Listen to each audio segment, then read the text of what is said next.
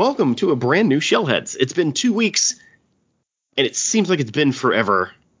Uh, I'm here with our co-host, my co-host, your co-host. It's, Jeff. Hey, Jeff. Hello. We're we're co-hosts. How's your How's your two weeks been? It's been pretty good. Been pretty good. Been playing some Armored Core 6. Really digging it. It is a freaking good time. This is my first game in the series, so I'm kind of addicted.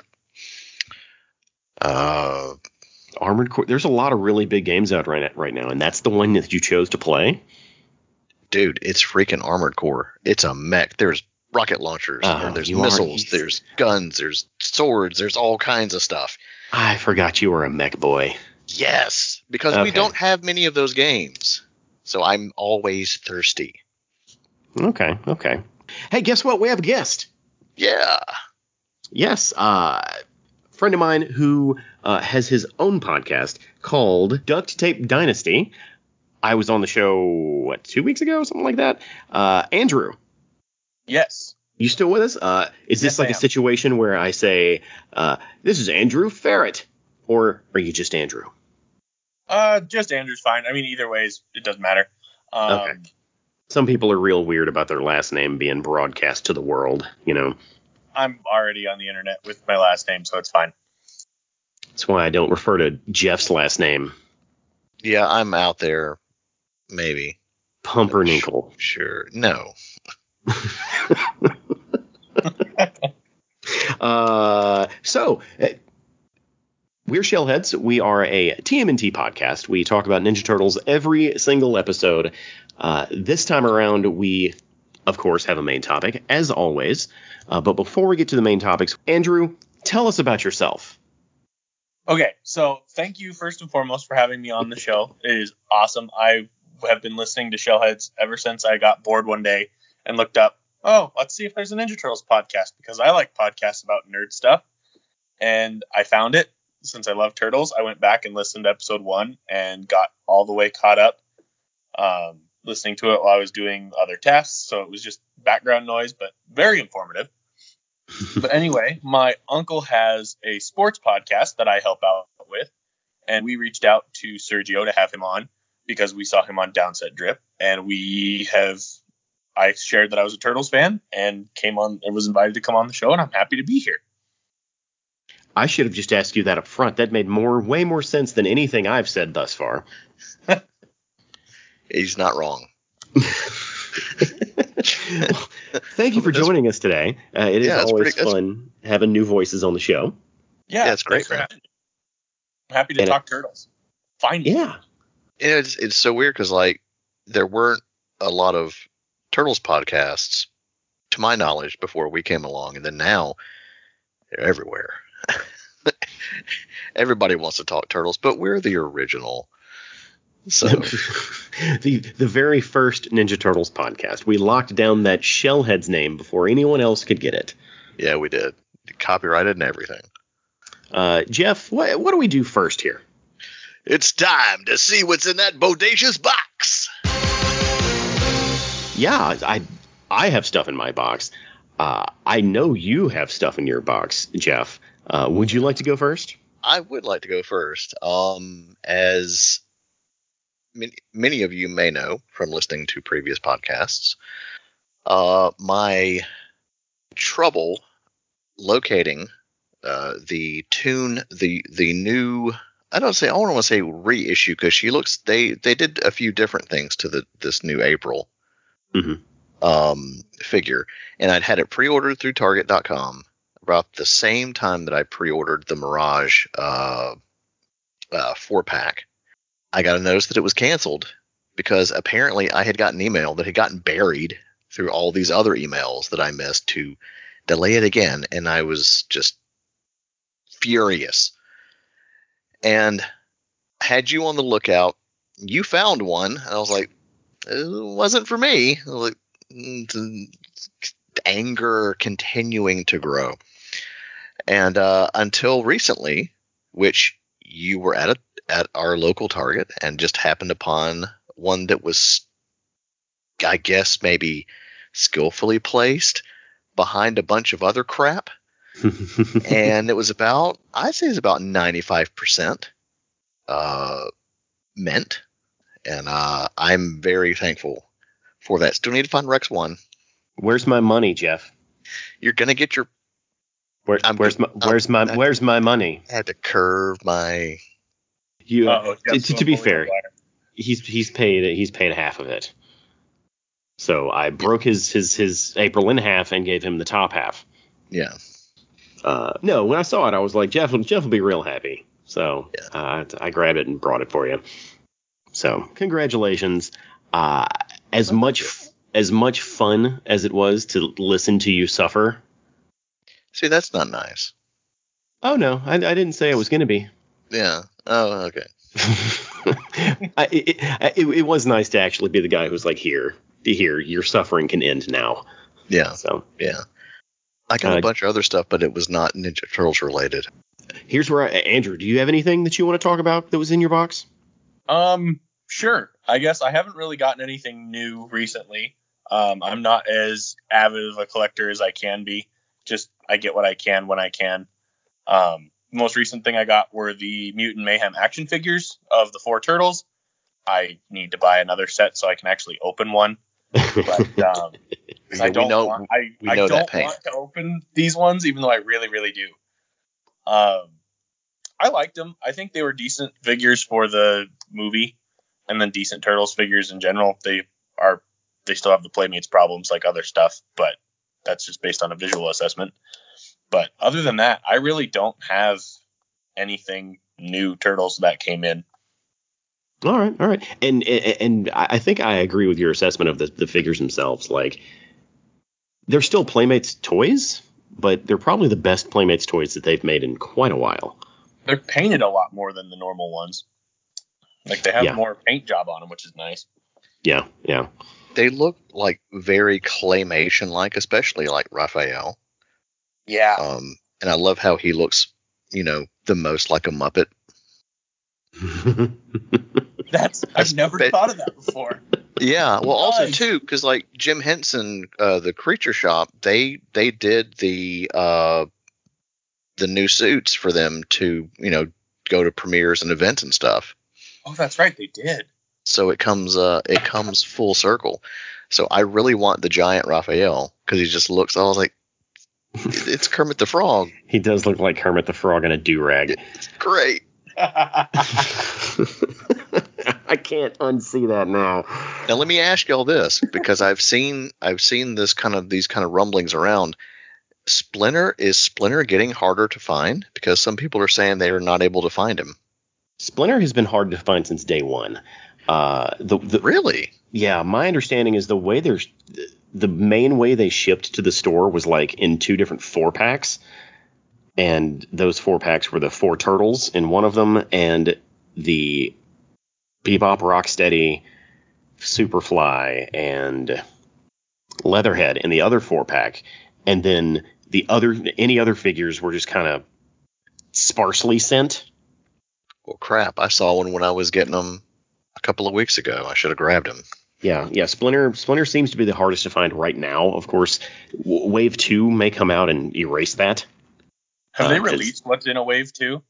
Mm, we've seen like uh, prototypes, but I don't think we've actually seen any hit the hit, hit stores yet. So Keep my eyes Think- open next time I go to Walmart. yeah, Walmart's kind of overrun with turtle stuff right now. Oh yeah, that's like the best place to find them because they have those giant freaking displays. Well, guys, what's in my box? Uh, I, you may have heard several months ago uh, about the reprinting of Turtles number eight that Dave Sim was doing because he has the rights because Cerebus Cer- Cerebus is in the book. Right. Uh, well, he kickstarted it. It was successful. It made a whole bunch of money. It had like 30 or 40 different variant covers. It, was it was quite a quite a big deal at the time. Uh, so because I like getting reprints of stuff, I went ahead and you know I ordered two copies, uh, two different variants, and there was also a a, a- bonus like thing. The Pieces of Turtles 8.3. And I've talked about Pieces of Turtles 8.1 and Pieces of Turtles 8.2. This is Pieces of Turtles 8.3. It's all of these are just like lead up books to the release of Turtles number 8. It's really just milking the whole idea of I own this one this one comic that I know I can make a lot of money from, so I'm going to do as much as I possibly can to do that. So I guess congratulations, Dave Sim. You made a bunch of money off this. Uh, the reprint is perfectly fine. Uh, it's it's actually very very um, it honors the original very closely. Like there there's no re-inking, there's no redrawing or touching up. It's just a very clean reprint of Turtles 8. No colors, no nothing. What I don't like is that there's zero there like there's there's no accoutrement in the book whatsoever. There's no uh, there there's not like a big frontispiece, there's not like a big post section, there's not like a here's a making of or anything like that. It's just a reprinting of the book. All of the extra stuff was in the pieces of Turtles 8.1, 8.2, and 8.3, which the third one ended up being like a 30 page interview with Kevin Eastman that was dictated from a phone call. So it's just like a long 30 page conversation between Dave Sim and Kevin Eastman. So it's it's it's a really weird release. It's I, I'm really really glad that I have it. I don't know if it's worth the money that I paid for it, which I guess I can say that about a lot of the Turtles things I buy. but you know, 15 years from now, I'll pull it out of a out of a box and be like, oh yeah, that thing, I remember that. Makes you wonder if they're gonna try and collect all that stuff and just release it as one collection of this is all the Turtles eight stuff. That he'll just make even more money on the collection. Uh, it, it wouldn't surprise me. It wouldn't surprise me at all. Uh, in in fact, I kind of hope they do, just because that's the interesting stuff. All the bonus stuff is, and more people need to see it. Turtles Eight is not a hard book to find, and this reprinting is there's nothing special about it except that it's exactly what you expect it to be. So it's Hmm. it's some it's somehow over and underwhelming. It's just whelmed. I'm just whelmed. Yeah. Uh, but the other thing that I got, uh, we talked about this several months ago, uh, Jeff. Do you remember the Ninja Turtles rubber duckies? Yes. Well, well, sir. I ordered all four of the Ninja Turtles rubber duckies. Oh wow. Or I think what are they called? They're tubs, I think is their their nickname. Like T U B B Z. Yeah, T U B B Z tubs. Bath Uh, time is saved. Yeah. yeah, so like just Google Tubs TMNT, they come right up. And uh these things are awesome. Like they're bigger than what you would expect a rubber ducky to be, so like they're they're pretty beefy and they come in these little tubs and like they're adorable. They are absolutely one of those turtles things that you buy, take out of the package and put it in a spot in your house that you know everyone is going to walk by because they're going to go, "Oh, that's so cute!" And it's like, "Yeah, check it out. I've got a whole room full of Ninja Turtle stuff. You want to go look?" Like yeah, don't touch. Yeah. So Slide, just have the sword katana at the ready. I I knew these things were going to be a real stupid purchase, but I do not regret this one in any way. They're they're fantastic. I would say a stupid fun purchase, kind of like the uh, the plastic ice cream bar thing. Uh, they are very much in the same ballpark. You're right. As as that that stupid plastic vinyl ice pop. Uh, so yeah, yeah, I'm I'm very happy with that. And I think that might be it. Yeah, that's it. That's all I got.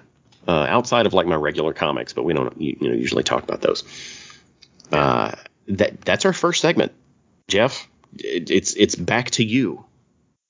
And now it's time for no secret of the new ooze.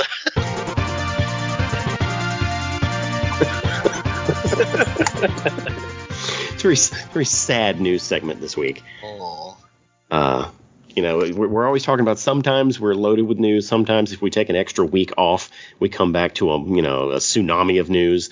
Uh, this week it's very much a post media blitz empty news week. Empty Nice. news two weeks. Yeah, I said it wrong. I said secret of the use. That's staying in. Oh crap. Okay. Uh, No uh, secret of the use, according to Jeff, even though he likes that movie. yeah. Yeah, yeah. Uh, we have I I have a news topic to talk about, and it's barely Ninja Turtles news. Okay. Uh, so I'll I'll just take it. Um, do we have any NASCAR fans in in the peanut gallery? I don't dislike it. It's been a while since I've watched it, but I'm I've- enough. I've I've been a while. It's been a while since I've watched it. Is the collective opinion of everyone in America when it Pretty comes much. to NASCAR. uh, this isn't a NASCAR car, but it is a similar like rally vehicle uh, for an Australian race uh, by the race team Brad Jones Racing. Uh, apparently, Paramount has taken out a full car ad uh, for Teenage Mutant Ninja Turtles Mutant Mayhem and Pizza Hut. So we have a black and green uh, rat or a black rally car with green slime dripping from the, the, the roof, and Ninja or and the Mutant Mayhem logo painted on the cover. Cover, the cover of the motor, you know, the hood, and it looks fantastic. Do you, do you guys? Let me let me send. I don't know if I'm. Let me just put this link in the Skype chat. That's probably the easiest way to do that. I want to say I've seen it. I, yeah, this is news to me, so we'll see if I, I haven't seen it before. Oh, yeah, that looks super boss. Yeah, it's it's referred to as a supercar, not a ninja car. It should be a ninja car, but you know, sure there's certain terms they need to use with Why this did stuff they call it the sewer shredder? because there's no shredder in Mutant Mayhem. But they can shred on the track. Come on. Okay, that does look a lot cooler than I thought it would. right? Yeah. So if you live in Australia and you like racing, there's a chance you might see this. Yeah. And we do have some Australian listeners, so now you know. Yeah. Uh, but that's it for official news. I have nothing else. Jeff, I, I know there's a few things that you that you wanted to talk about that I wouldn't categorize as news. I mean, it's it's not so much news, but like you know, we got uh, the Shredder's Revenge DLC drops this week. Very excited.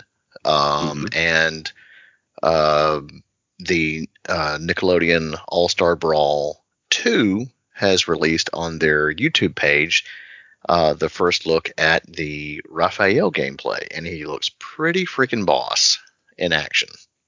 Yeah, I don't. I did not even click on the link you sent. I, I figured. Yeah, I, it's. It, I'm sure it'll be fine. Like I played a whole bunch of that first game. It's it's just it looks like a Smash clone. Yeah, and they give him a bigger budget this time, so He he plays like a like a Smash player. Yeah. The uh the the the, the extra costumes look cool, or the, I guess the skins. Mhm. You know, but I, I I I already know kind of how this is gonna play. So, Andrew, are you a a, a video game player? Not as much as I like my heart wants me to be. Um, yeah, I That's feel fair. like once you get to some games that just kind of feel like the others, it's kind of like when you get the new Madden, it's the same game, but you just Oh, got to yeah. get the new one anyway. yeah. Yeah, yeah, yeah, and uh, like this, I'll end up getting this at some point. I didn't plan on getting the first one, and I got it anyway. Well, I mean, Oh, if it's got Ninja Turtles in it, you got to get it. I don't I don't have to do anything, Jeff. If you You'll can get buy Cobra I'm not Kai getting Ninja Street Turtles Fighter. figures, you get. Well, you're not doing that because they're not in there proper. Stupid costumes. Uh, yeah. I got Injustice 2 just for the turtles, and that was like the best part of that. Speaking of Mortal Kombat, though, I know the Turtles were in Injustice 2. I've been saying this for a while. Mortal Kombat needs to get the Shredder as a guest character. That would be With- perfect. Without a doubt. That would Yeah, be that- perfect. It'd be really awesome. if if if the Shredder can be in Call of Duty, He can be in Mortal Kombat. yes, he can. Yeah. hmm Oh man, give give it give it a couple years. Mortal Kombat is coming out this year, Comes out True. next month, like Yeah, it comes really out next early, month. very soon. so it, I would l- love it. I would love it. Uh, let's do a quick check in on the Mutant Mayhem at the box office, huh? All right. Sure. Uh, last we checked, uh, it was doing fine, not doing amazing. Uh, and it's it's kind of doing better than fine now. I I, don't know if if if you guys follow movie box office as close, closely as I do, but it's currently at ninety nine million dollars domestically. Who are you talking to? I'm like literally the movie buff over here. True. Uh, at the international box office, it's made $37 million, putting it at a grand total of one si- 136, which when you look at the like the chart graph on uh, thenumbers.com, uh, the I'm going to say it, the best box office tracking website there is, it's actually ahead of not necessarily pro- it's it's ahead of projections based on its opening weekend. So like when a when a movie has an opening weekend and it brings home an X number amount of money, it can math can be done to predict where it's going to fall when you know when it comes out in the wash, how much it's going to make the rest of its run. Well, it is currently making more than what it was projected to make based on our initial math, which I'm going to say was expected because of the situation it was launched uh, under and the fact that it has no children's movie competition right now. So like it's beating expectations, but those were kind of my expectations. So I'm not saying I'm smart. I'm just saying that Nickelodeon knows what they're doing. Uh, it's it's right now trending to make more money than the previous movie, which is uh, Out of the Shadows. However, because its theatrical run is going to be shorter than Out of the Shadows, it probably will not make as much. Does all that make sense? Yeah. Yes. Okay, cool. Uh, yeah, we'll see. We'll see. Uh, it, either way, as we've discussed on this show before, it's a hit. It's considered a success. Nickelodeon is most likely very happy with what's going on, and and they're full steam ahead on both the sequel and the shows. So, yeah, Once the strike ends. uh, Andrew, how'd you like the new movie? I enjoyed it. There was definitely, I mean, it's definitely for a younger audience and not like the turtles I would really want to see at first glance. Um, I grew up on the 2003 cartoon, so I just kind of want more of that tone. Um, but I really enjoyed it. There was a couple parts where I was a little, off, it was off-putting, like the Splinter and Scumbug thing. That was really weird to me. But other than that, I Pretty really enjoyed disgusting. It was pretty disgusting so scene. awkward. I was, I mean, I was by myself watching the movie, and I felt awkward. I was looking around like, how is Wait. anyone not au- un- uh, awkward by this? That Splinter Scumbug stuff was the most unnecessary, like one-off joke that the whole movie had. Like, I laughed. I I to this day think it's funny, but I it's winced. absolutely unnecessary. Yeah. Like, Yeah. unless there's a really good payoff in the second movie, who knows? Yeah, I don't know. It was just real weird, but I, otherwise, I really liked the movie. I'm very curious on what they're gonna do with Shredder in the sequel because that was an interesting tease. Because it seems like he's just like a gun for hire now. Is the vibe I'm getting. Yeah, yeah. Um, Yeah. I also thought it was kind of interesting, not weird, but it was also weird to get used to, I guess. The fact that at the end in high school they didn't have their masks on. Oh, that was kind of weird. It's just weird seeing turtles without masks. Yeah. You're not wrong. Uh, I understand why they did it, though. You know, it, Oh yeah, it's it's it's almost a symbolic. You're like a coming out of the closet situation. right. Like we, we we're no longer hiding, so there's no reason reason to hide behind these masks. So like, it, it makes sense, but you're right. It did look weird. Turtles wearing street clothes, like in a serious fashion, is always weird. IDW has done that in the past, like 30 issues, where the turtles just hang out in hoodies, and it's weird. Um, Jeff, did you have any other like faux news to talk about? No, not really.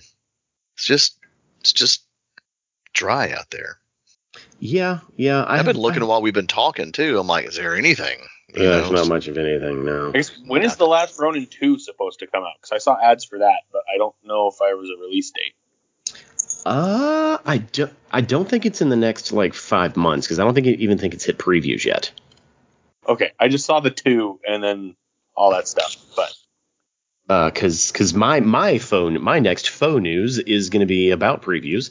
Um, with the release of the Last Ronin 2 or the imminent release of Last Ronin 2, IDW is re-releasing all of the Last Ronin 1 back to stores with reprints.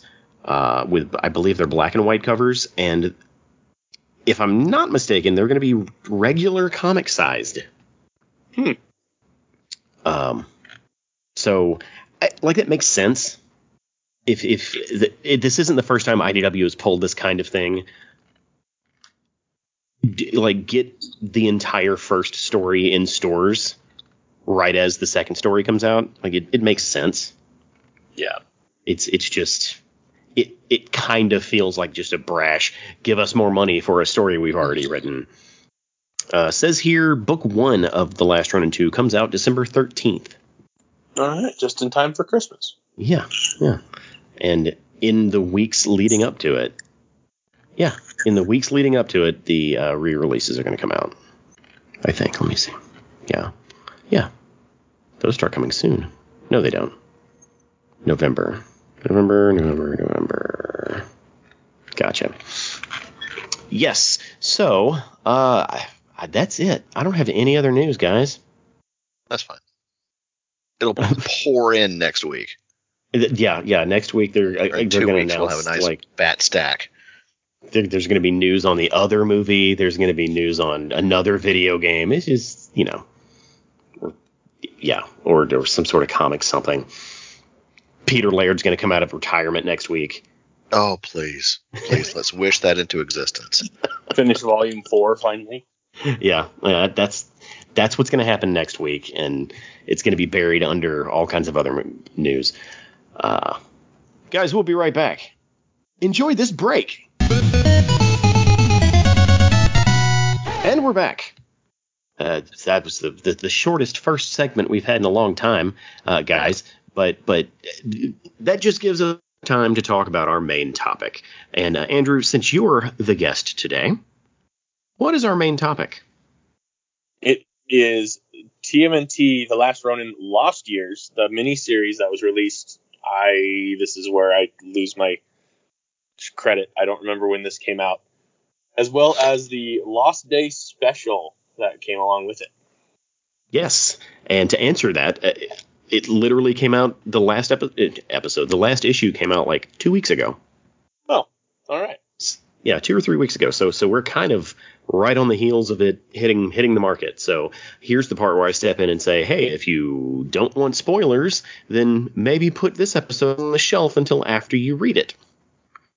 Uh, if that doesn't matter, then continue listening. You have been warned.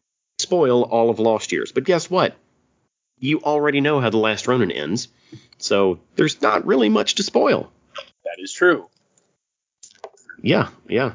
So uh, this is a five issue uh, miniseries that is kind of meant to glue the end of the Last Ronin one to the beginning of Last Ronin two, because uh, as we all remember, the Last Ronin one ended with a kind of a big surprise uh, where April and Casey Marie have genetically created four brand new turtles that they're going to raise, presumably to be the new set of Ninja Turtles, right? The Lost Years, or Lost Years, uh, we meet those turtles. We learn more about their personalities. Get we get names. Uh, we get you know we, we see exactly how they're shaped, what they look like, how they're being raised, what kind of teachings Casey Marie is is giving them to become proper ninjas, uh, and how all of it is a direct directly It's it's like the a lineage coming directly from Master Splinter and the Turtles. So they're really trying to make us care about these four new turtles. And the way I said that makes it sound like I don't care. No, that's not that's not what I'm saying. But that's clearly what they're trying to do here. It gives them the opportunity to hit the ground running with The Last Ronin 2. You don't have to do a lot of the the character work at the beginning of The Last Ronin 2. Like who's Mo who's Moja? It's like, well, read The Lost Years. It'll give you an idea of that, you know, of, of that turtle's character. Before we jump into the entire series, though, uh, Jeff, you've been quiet for a while. What'd you think of Lost Years? I really enjoyed this read um, a lot. Um, it gave me a lot of like vintage, like Shaw Brothers Hong Kong kung fu style vibes with some of the stuff that was going on.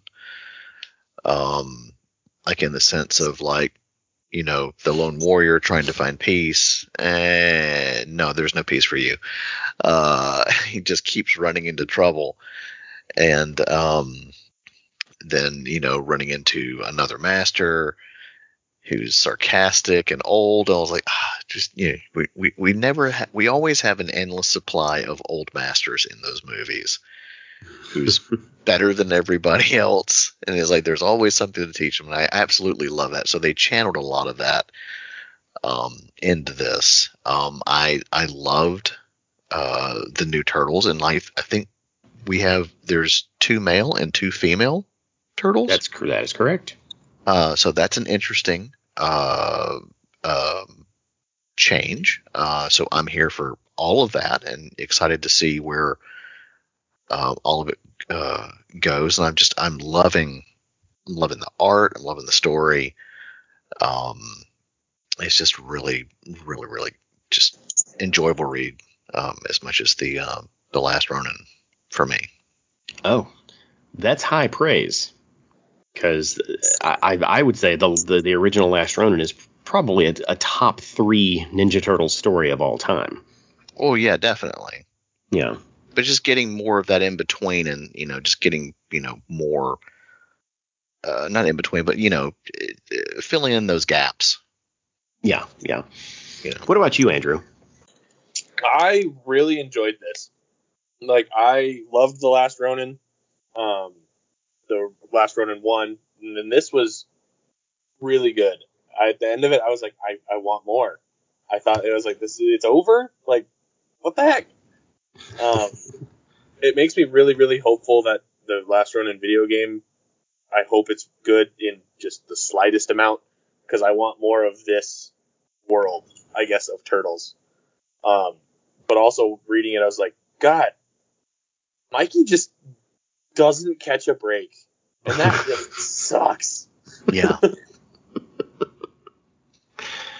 that that yeah yeah and, and I have a very very different opinion from from y- y'all, which I guess is fine. Uh, and it probably comes from me not having the the reference material on this. I have no experience watching kung fu movies or kung fu shows or anything like that. I don't get what they're referring to. I'm not a fan of what's happening in most of this story. The way I read it was turtle that got revenge in previous story finds out we find out oh he had to get revenge twice. You know like oh that story we told the first time we're going to tell it again except this time we're going to put him through more hell. Uh, and there's also going to be a much more interesting story boiling underneath it you know with the with these other four turtles. And that's what you really want to read about but we're just going to trickle it out because we're holding that for the last ronin 2 you know that that's that's how i felt the whole time uh, I, I- it was hard for me to That's find fair.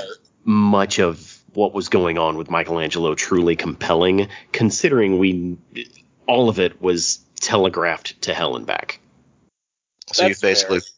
felt like it was filler. Three hundred percent. Uh, but before we d- go completely in. Let's let's actually break down these issues. I'm going to try to run through them as quickly as possible uh, because because ultimately what I want to get to is uh, like the the post. Where do we go from here? Because uh, honestly, that's what's that's way more interesting than anything that I read. Honestly, where do we go from here? So uh, let me run through disc, disc book one, uh, and then we'll talk about that. Okay, book one. It opens with Michelangelo getting the crap kicked out of him. That right there is a theme. Uh, we then go back to, or we then cut to April and Casey Marie uh, raising what seems to be five or six year old baby turtles. Four baby turtles. Uh, each one of them has very distinct coloring. Uh, they have, of course, their own names. Their names are Uno, Yi, Moja, and Odyn. Uh, we learn a little bit about them in the very first book, uh, but as I said before, it gets trickled out from from book to book. Uh, this is them as full-on children, and they're fighting like children. Uh, and April and Casey, Casey Marie, uh, do their best to you know teach them lessons in real time. Moving on, uh, we're back to Michelangelo getting the crap kicked out of him. He then goes into the the story about how he got there. He's hiking up a mountain. He gets up the mountain. He lives in this this shack. He wants he, he thought he was just you know hiking until he died, but his body wouldn't give out on him, so he decides just to continue to live on this mountain. Uh, he then is met by some some mountain thugs, which apparently are a thing. Uh, they uh, beat him up because he's different. Again, a, a theme that kind of permeates all of Turtles media. Uh, and there's flashbacks to the the Turtles' initial fight with the Foot Sol- or the, the Foot Clan when they killed Shredder, and it's really juxtaposing the idea of kill or be killed. And so Michelangelo decides to kill. He ways to these dudes using the rest of the energy that he had because he's not, you know, a, he is a trained fighter, but he is not at the top of his game. He finds out that they are a a, gang or or a, an organization uh, that reports to a guy named Grey Worm. Uh, he then goes down the hill to a village that he had that he had passed, and apparently they had set the village on fire and killed a bunch of people and children. He then Michelangelo then lays waste to all of the people there who were burning and pillaging. Uh, so an old man, as as the old man is dying, is telling him telling him to leave, or you'll face the the the, the wrath of Deathworm's army. Uh, as he's deciding what to do, his brothers appear to him in ghost form, telling him to get moving. Uh, so so that's that's the first issue, uh, and and I guess we are to presume that that's the first time he has seen their ghosts since they died years ago. Uh, yeah, so that's that's issue one. I, yeah, I I've got nothing for this Michelangelo story. I'm sorry. I, I I understand what I understand what they're trying to do, trying to tie it. To, like tie everything together. Like this goes back farther than just the death of his brothers. It goes back uh, all the way to their initial vengeance that that Splinter was trying to get from the Shredder. Like this this is a lifelong story that they're they're crafting here. I just think doing it after the outcome of The Last Ronin is doing the story a disservice. What about you guys? Well, I'd I'd like to talk on that because so you're saying that maybe this should have come first and leading up to what we got. Not necessarily, because I don't know if this would have worked had it come first. Uh, this well, definitely kind of not had, because of the new turtles, yeah, because that would have spoiled Yeah. everything. But yeah, take them out of that equation. yeah. Maybe maybe wait a bit longer before doing something like this, or have a more compelling story to tell, because the rinse and repeat nature of I need to get vengeance for this will be the third time. You know, there's the Shredder, and then there's Deathworm, and then there's you know Oroku or Hiroto. Like I get I I honestly get what they're trying to do, but I feel like it probably could have been handled in a double length special rather than a five issue mini. Right. Oh, well, maybe, but you know, vengeance for ninjas is never ending. Oh, trust me, they made that very clear. what about you, Andrew? Uh, I see what you're saying. The more I think about it, like I really enjoyed reading this story because it was just reading new turtles, which I thought was awesome. But I kind of see what you're saying as far as the it's kind of seems repetitive. Um, it kind of feels like the direct to home video prequel that they made, but it still looks it's like kind of good. Um, if they were to do this like a movie, um, That's kind of a perfect way to put it. where it's like it's really cool to see that stuff. Was it necessary? No, but it was still fun. Um, I know when they did the flashback to when all the turtles were alive with Splinter and they were fighting the Foot Clan, it was like the middle of war. But for some reason, Splinter just absolutely going nuts and screaming at Michelangelo. That was really off-putting to me for a second because he was like, "Get up, you dumb child!" And it's like, dude, what? I've never heard Splinter say that before. Yeah. Yeah, yeah, and and and I guess uh, uh, uh, an important piece that this is kind of uh, throwing into the puzzle here is it's fleshing out what version of the turtles this is because we know it's not the Mirage turtles. It's not any canonical version that we've ever met before. So that means there could be idiosyncrasies in the past that are informing the future. Right. These two pages where Splinter is yelling at Michelangelo is a very that's a big piece of that. So so thank you for bringing that up. Because because because I, I guess we can't understate how important that that could be going forward. Like for me, that moment was just very just out of his character. Like he wouldn't do something like that in the middle of the war. He would keep it together and just deal with it later. Right. So that's that's like one thing that I didn't like about this issue. Um, you know, Yeah. as we've talked about it before, you know, with the other IDW issues, like Mikey is the heart, you know, and we he goes they go in some interesting directions, um, in uh in the regular IDW run, but like this this one moment just kind of I was like, mm, no, Yeah, I it mean- felt weird for Splinter, but honestly, I liked, I really liked Mikey's reaction, where he was like, "I just can't do this anymore," yeah, and he was just like, like that felt, that was the one part I say the most emotional part of the book, where it was like that felt like, oh damn, yeah, that's that's real stuff. Like he's tired of this constant war because Yeah. he's he's the lighthearted one, and it's some real dark stuff. So yeah, yeah, I, I I definitely can can uh, agree with that. Yeah, Um, and he, he's tired real early because there's a lot of war in front of that dude. that's Yeah. true. Uh, yeah, I mean, just th- be, think being used as basically they they were raised and used to be s- tools Mhm. for Splinter. Take away the you know the whole father thing. They're like you're you're meant to do one thing, and so I guess you know. Well, maybe not. I kind of maybe I can kind of retract that statement a little bit. I mean, I because now that you mention that, that does raise a very interesting point. Because if it's in that context, it would mentally break him down because he let stuff get to, get to him the most. Yeah, I retract my statement. Never mind. okay. Well, let's pivot to the to, to to the baby turtles. We have one one issue's worth of, of context here. What are your first thoughts on the four new tots? I like the designs. Uh, the designs are, pretty cool. I like how one of them always is kind of already looking like they're wearing a mask. Yeah, that's kind of cool. Um, and I think they all, but all four of them are different turtles instead of all like one species. Mm-hmm. Yeah, I, I, I, I did you notice that Uno, the white, the white, the white one, changes color when he's mad?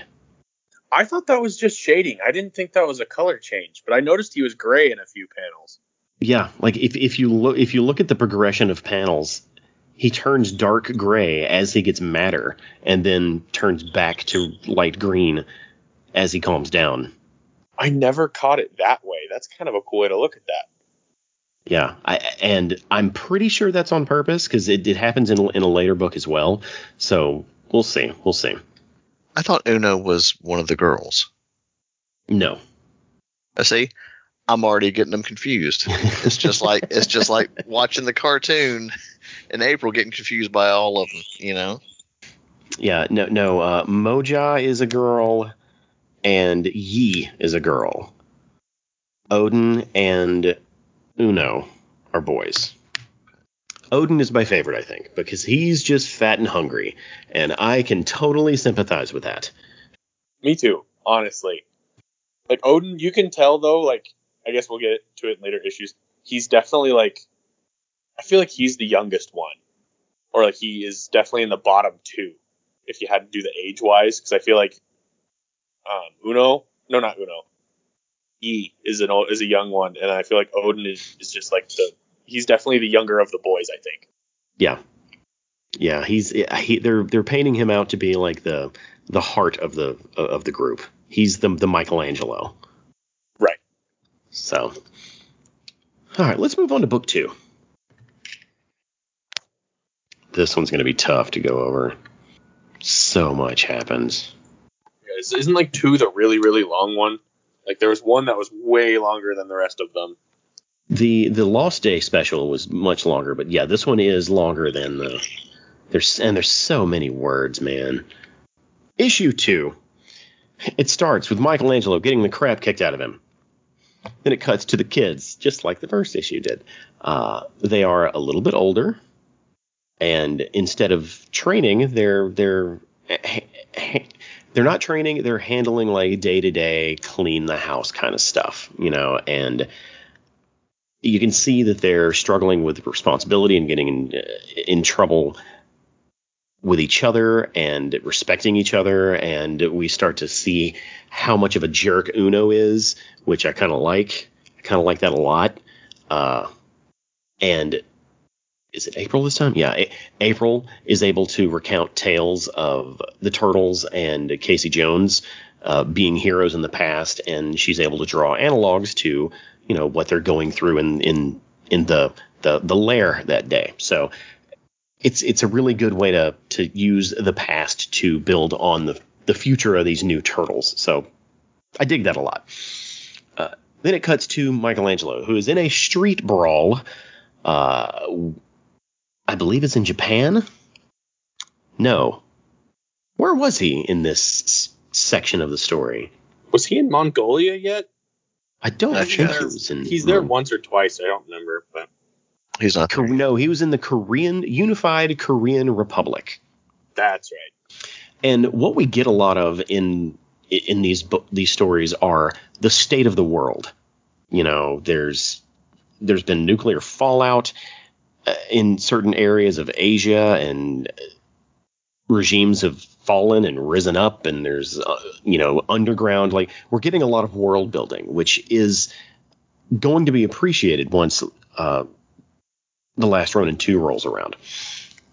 But this book basically covers Michelangelo trying to track down Deathworm and figure out as much as he can about, you know, who they are, who he is, and how he can get his revenge uh, for Deathworm's actions. There's a lot of traveling. There's a lot of words. There's uh, a, a lot of uh, ghost Ninja Turtles. He ends up swimming until he can't swim anymore. He, yeah, he he ends up traveling the world, uh, only to almost die uh, on the shores of Chiburijima Island.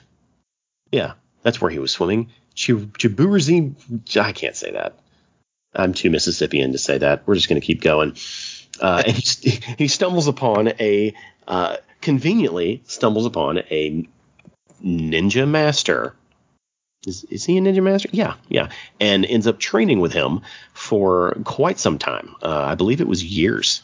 that he, if not several months, uh, he learns how to wield multiple weapons and basically brings himself back into fighting shape.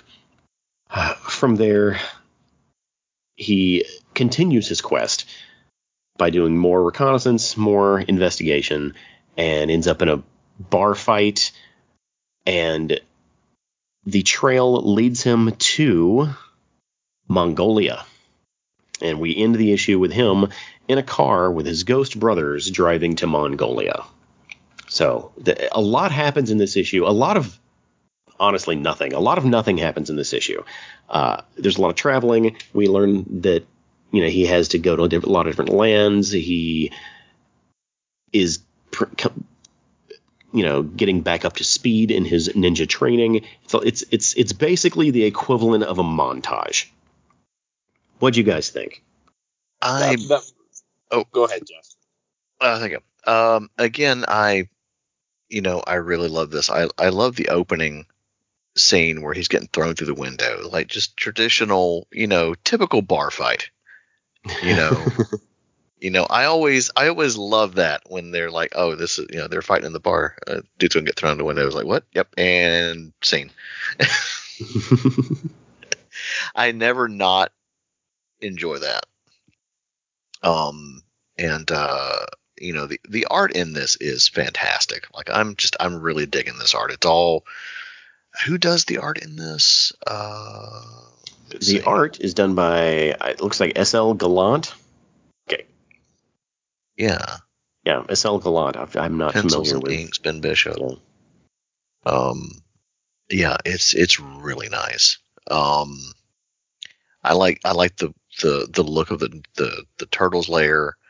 Uh, nice little nod with the subway. Uh, uh car there. Um, Let me let me let me kind of correct here. The the pencils in the Michelangelo part of the story is, are done by SL Gallant. okay. The pencils and inks on the Young Turtles part of the story is Ben Bishop, and I love Ben Bishop. So Oh yeah. Yeah. He's great. Um, you know, getting to spend more time, you know, uh, a little bit more time with the uh, the new turtles. Uh, I love the flat, like this, the colors on the the flashback sequences. That's very cool.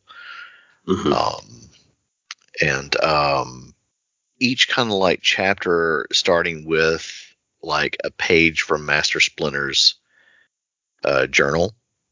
I really like that little touch. Like I feel like that's something that needs to be like a physical release at some point. Like let's get a, a replica of Master Splinter's journal. those you know. uh those one pages, those one pagers are actually Kevin Eastman. Kevin Eastman, yeah, yeah, that's really really cool. So I like I like the different um uh them combining different uh art styles. Like when you see in like you know different cartoons, like they'll they'll do 2D and then they'll switch to you know puppets or they'll switch to stop motion. Like I love I love that stuff. Like it's so creative and just uh it it kind of breaks out of the traditional you know um, just it's the same all throughout. Not saying that the same all throughout is bad, but it's just it's it's nice to see.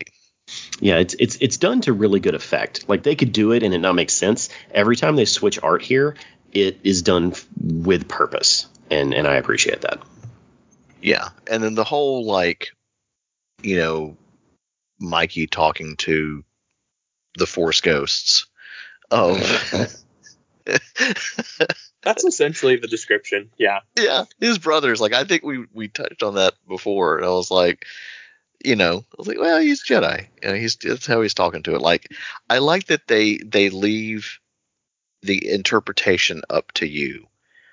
Is he really seeing them on on the astral plane or from spirit world wherever and talking to them or are they all just in his head and i like that they don't give you a definitive answer and they let you come up with your own conclusions so that's a nice nice little touch uh, to these books that i really enjoy Yeah. What Um, about you, Andrew? I, There it is. I'm sorry, Jeff. Were you done?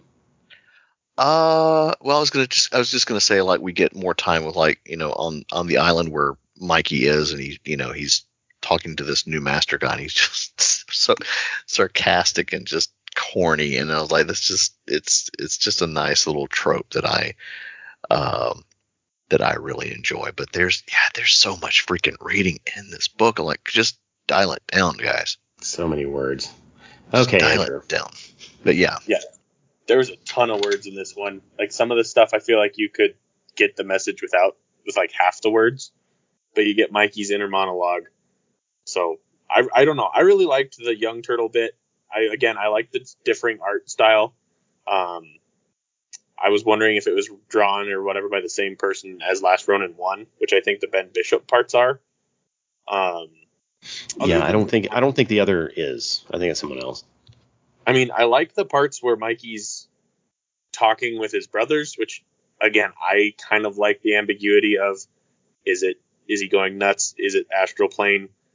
I kind of lean more towards astral plane because I like some sort of hopefulness, even though this book is super dark and just gloomy.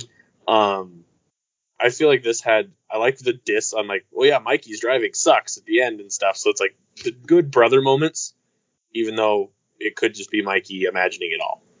Oh wow!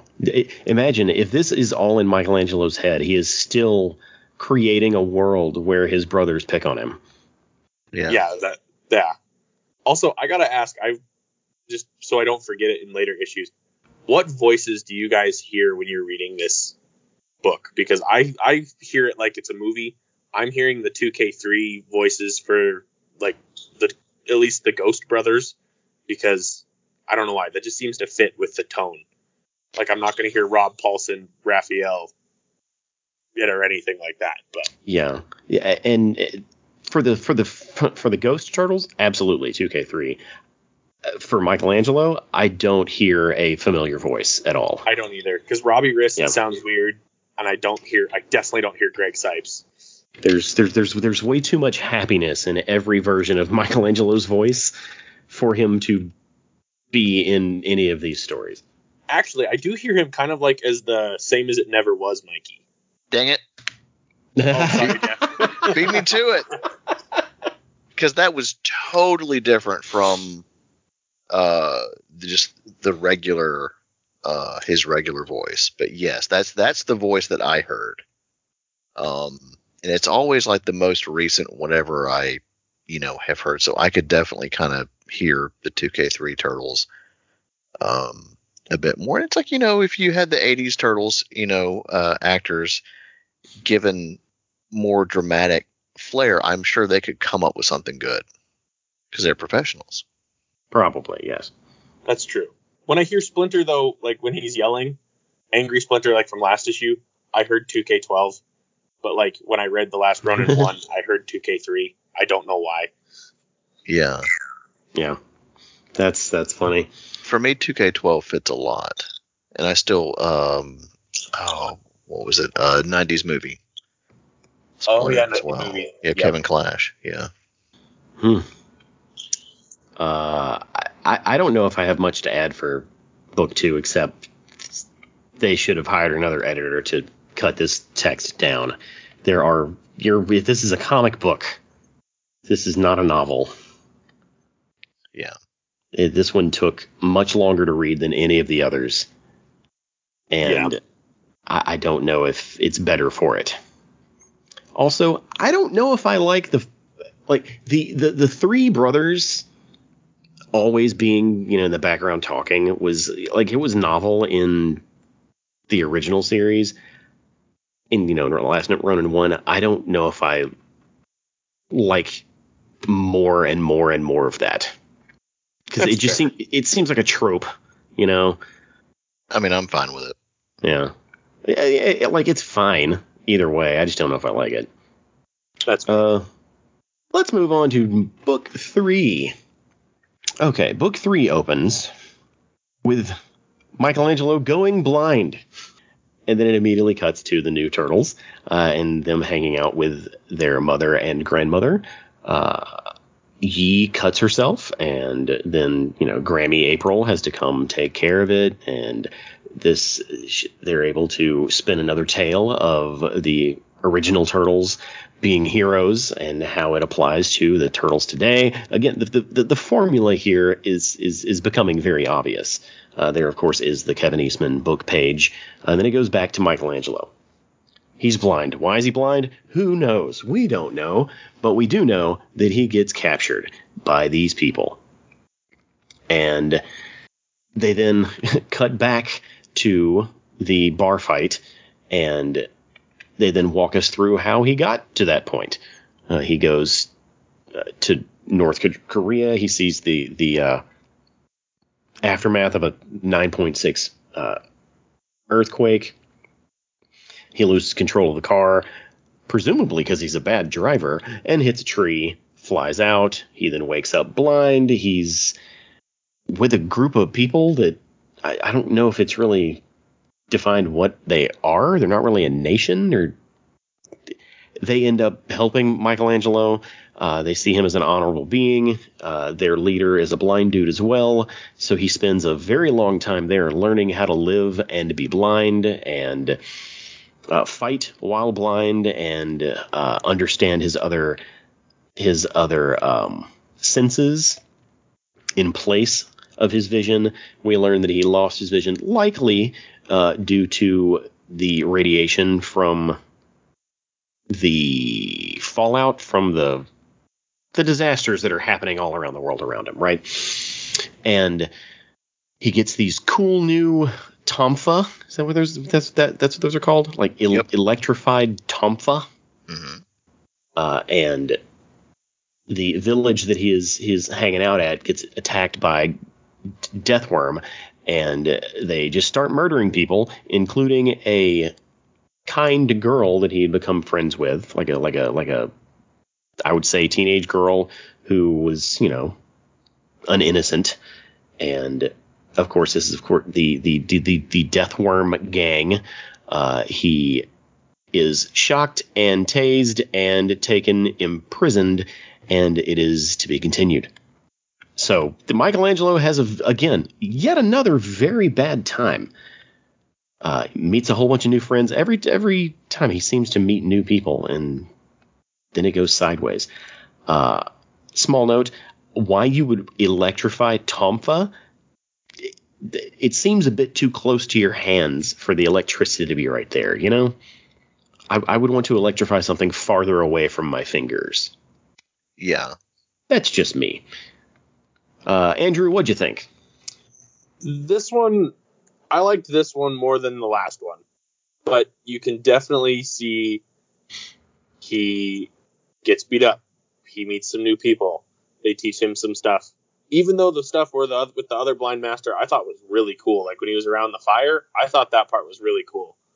But then he loses that. It it was like, man, can he just catch a break yet? But obviously, we know he doesn't until the end, very very end of the last Ronin. But I mean, it was cool. The art looks good, but it kind of was more of the same a little bit. I was thrown off when he was blind for a while because I was like, I don't remember him being blind in the last Ronin. like, I was like, I know his eyes are whited out, but I didn't think he was blind. They never said that. Oh man, wouldn't ha- wouldn't that have been like the wildest retcon ever? It would have, and I kind of would have dug it, honestly. I mean, it would have been like, this is weird, but kind of cool. uh, Jeff, what about you?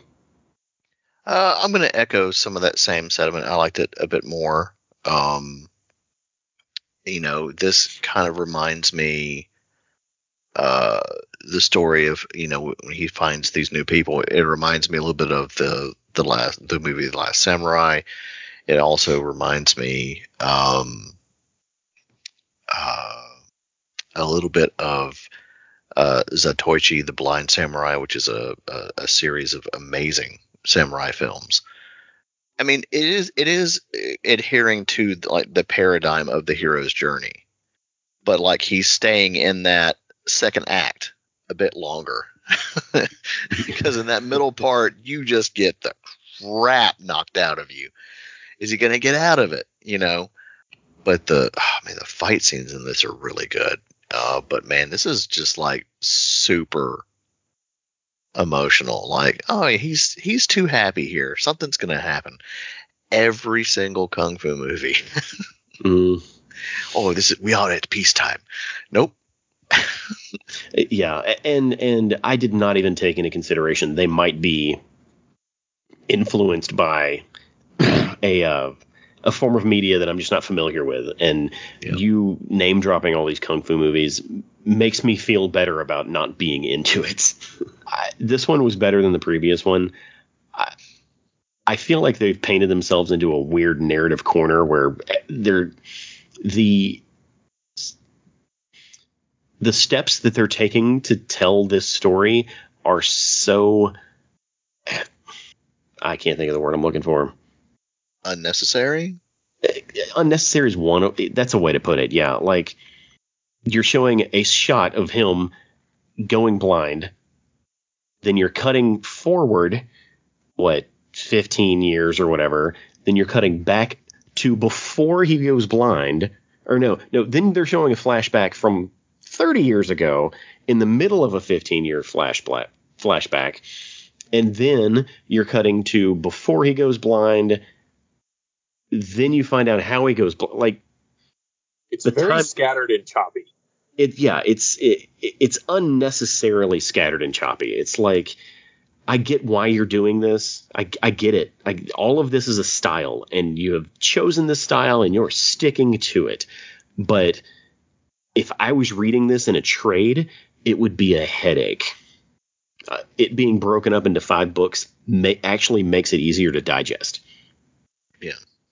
um but this one I, I feel about the same as I did, you know, overall uh, uh, about this one as I did the previous ones. So, anything else before we move on to four? I feel like the handling of Leo, Donnie, and Raph was done better in this one because they're like in the beginning where they already were. They're like like a sentence or two in the middle when he's by himself, and then at the very end they're like, "Holy crap, bullets are getting fired at you! What's going on? You should check that out." And then, but they're not really in the rest of the story.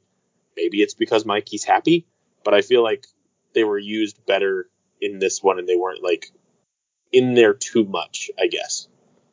Yeah, Yeah, that's a that's a really good point. yeah. I, I guess I didn't, I didn't even think of them not being there until you just pointed it out, and you're right. They they're not, which is good. Uh, book four starts off with Michelangelo being thrown weapons, or looking at a couple weapons. Uh, Wait a minute. I thought Last Day Special was next. No, it's after number four. A- a- That's a weird thing I noticed too. It, it- I read that before. Well, it doesn't. It doesn't matter. But canonically, I don't think it matters. But if you look, like when you're reading them, Sorry, Lost Day, not Last Day. yeah, uh, book three ends saying that the next book is the Lost Day. Right. But then the Lost Day ends saying the next book is book five. Yeah, I noticed that. I was like, this is why are they both book five? So I guess I Yeah, y- yeah, yeah. I'm pretty. I can double check, but I'm pretty sure it's for Lost Day five. That's how it was released. So let's go with that. Yeah. uh, yeah, It that's doesn't. Yeah, it doesn't actually matter because the story doesn't overlap. But here we go. Michelangelo is in looks like a, an arena and has some weapons in front of him with the with this the, the statement "kill or be killed" below him. He's in a pickle. Cut to the younger turtles, and they are attacking Sinja robots, and Yi is is like uh, picking a lock, trying to go through a door. And then Uno's like, "You're taking too long," and busts through the door with a kick. Uh, and we find out that this was a training mission that they failed because Uno c- could not remain patient and just let uh, his brothers do their job. Casey Marie takes this opportunity to teach a lesson about being patient and understanding the mission and the jobs of everyone in it based on, you know, it happening to her uh, and Michelangelo in the past during their short time as as you know sensei and student.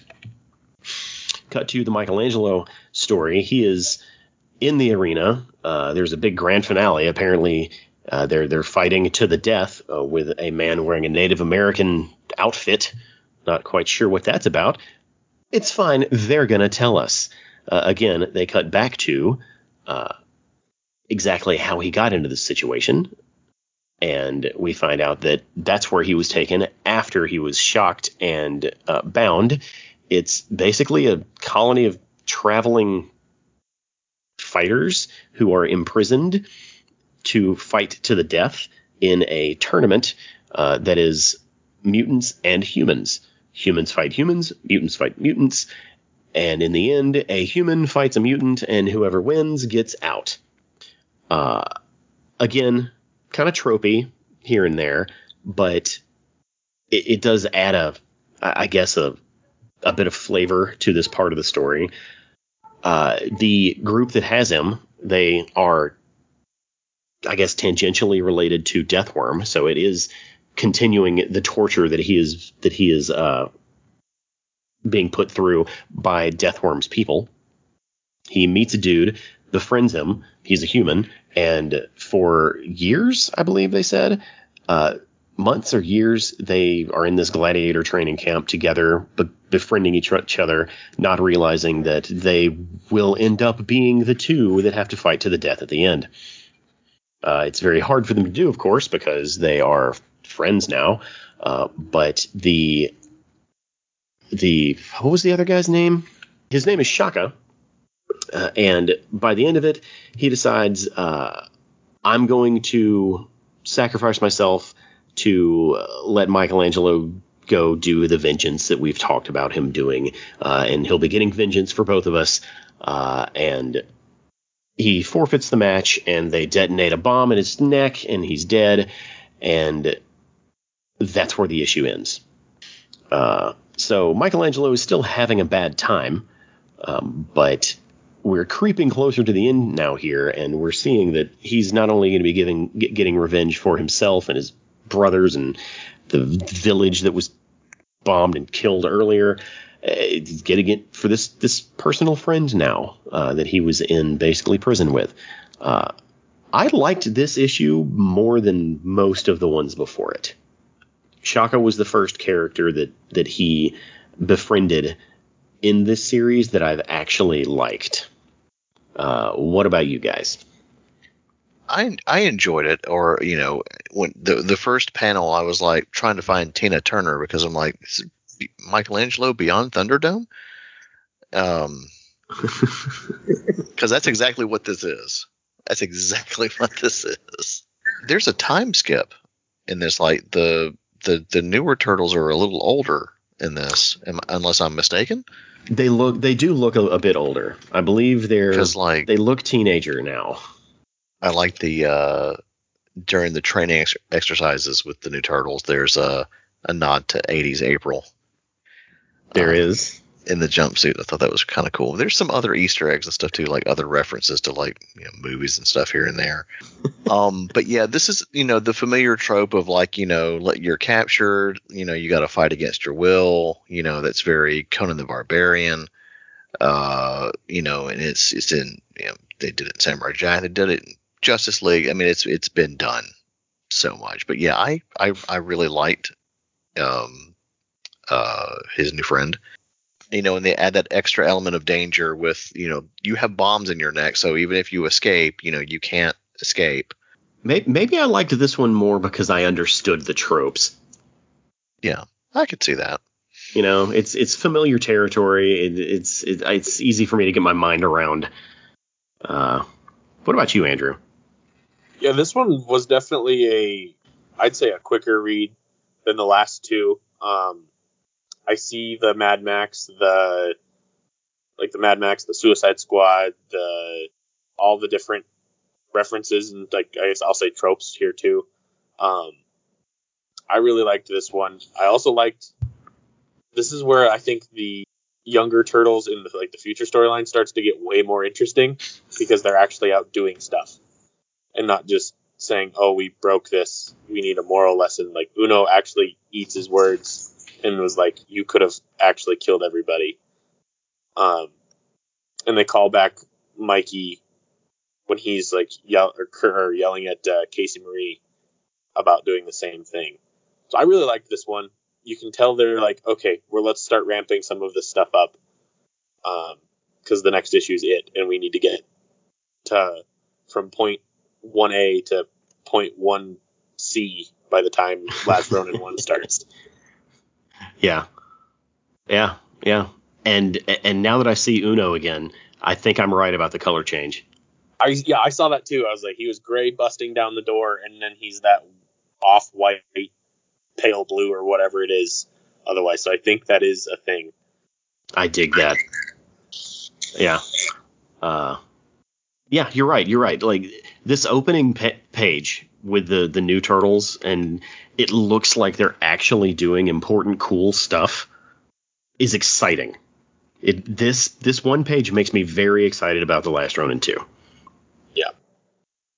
So uh, I hate that we have to go through all of this to get there, but I, I trust the creators, I guess.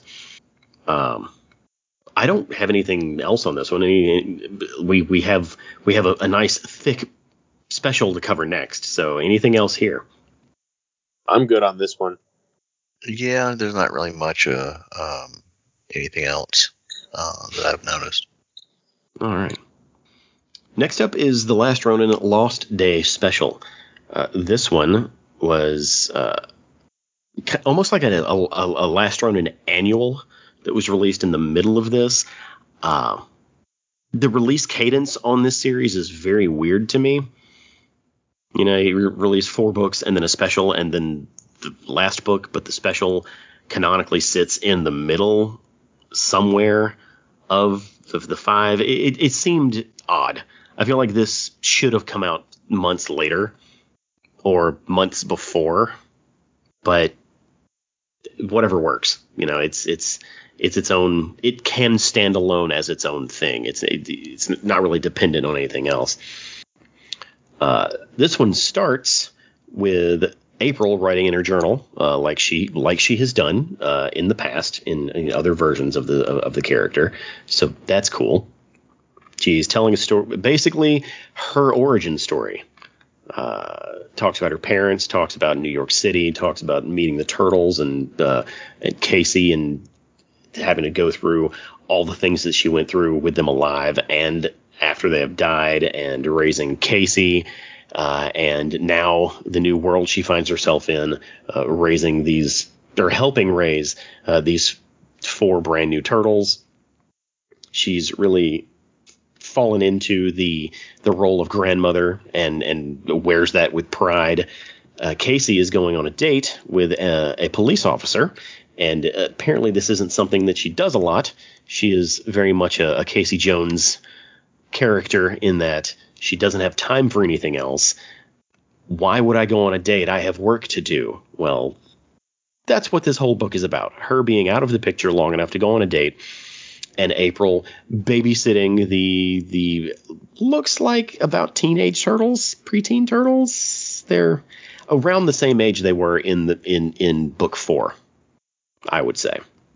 So April then tells a story about uh, how the new New York underground uh, market came to be, how she befriended like uh, dealers in this underground, how she uh, like the, the, there was a, a guy named Tinker Tinker Smith Senior who was uh, a supplier and friend of hers who had a daughter named Tinker Two. Uh, the flood from Last Ronin 1 killed Tinker 1. Tinker 2 holds that against April, which they then, uh, you know, have to deal with later in the story. Uh, so April has errands to run, so she takes the four turtles with her into the city to run these errands. Uh, a lot of it's in the New York underground market.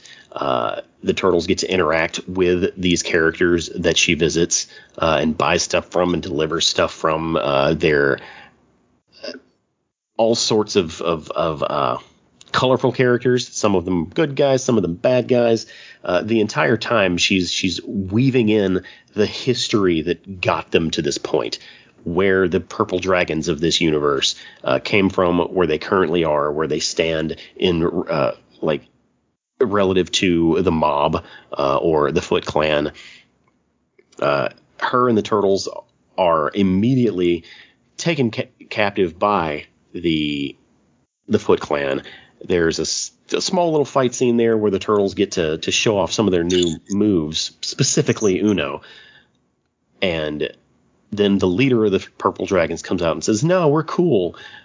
And April's able to complete her her her errand, uh, but they've established a new character. What was his name?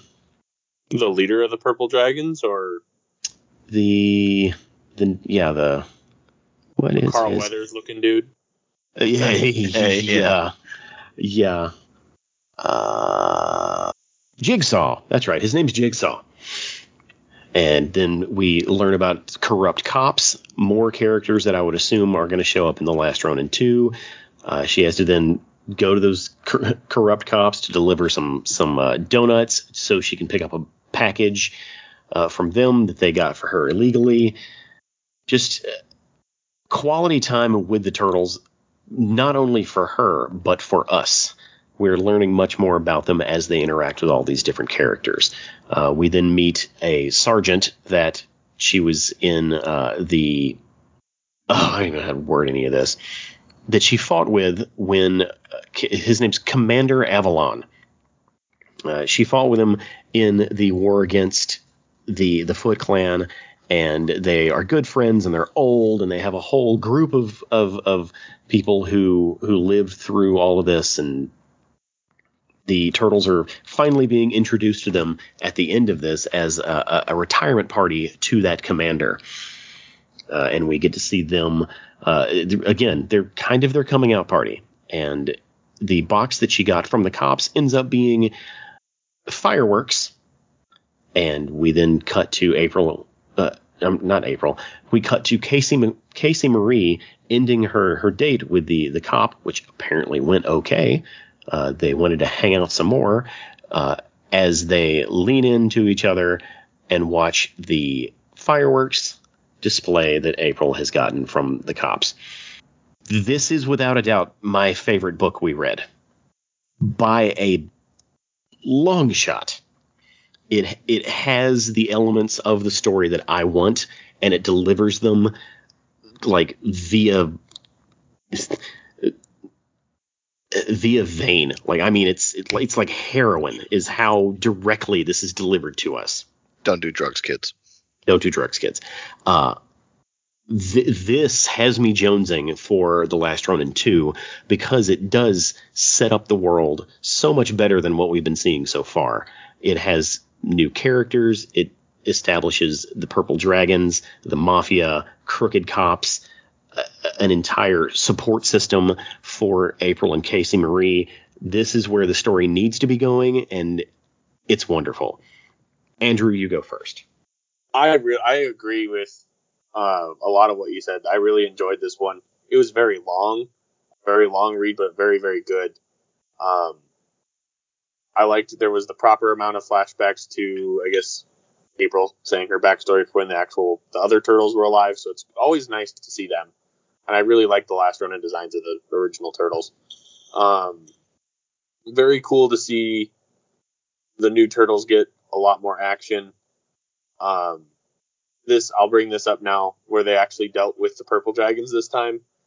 I have been getting vibes with with the Michelangelo story on the main thing, where it's Deathworm. All I can think of is purple dragons because they have that tattoo that looks almost exactly the same.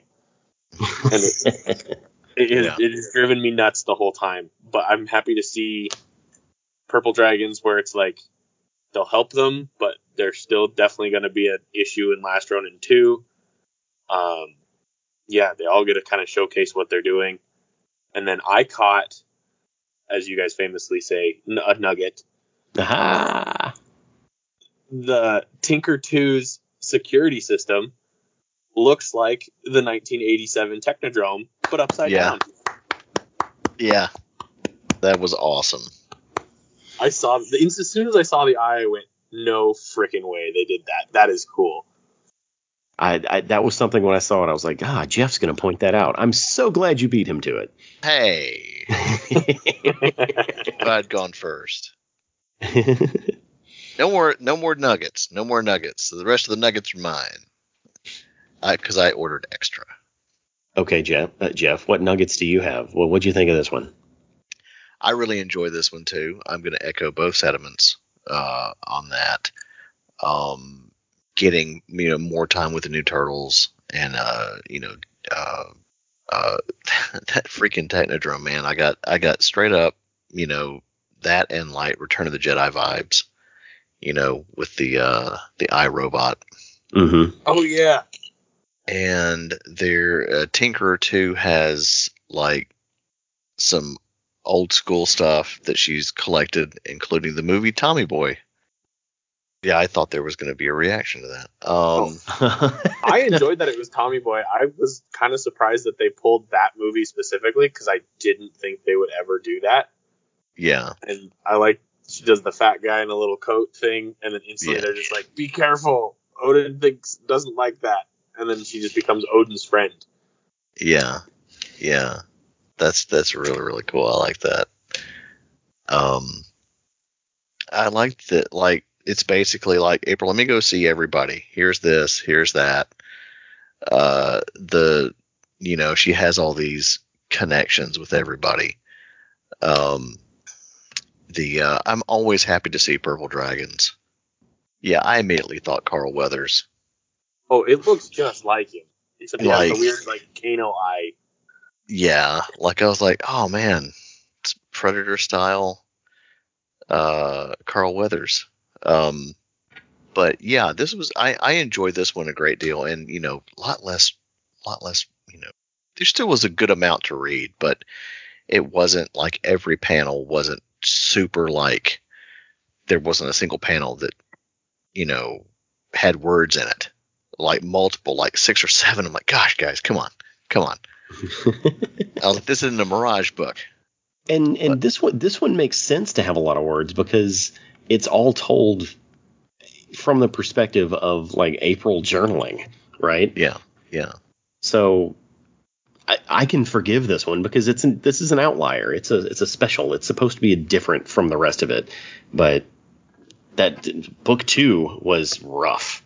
This one this one was just rough because you know it's different. But I love where they're going with these new turtles.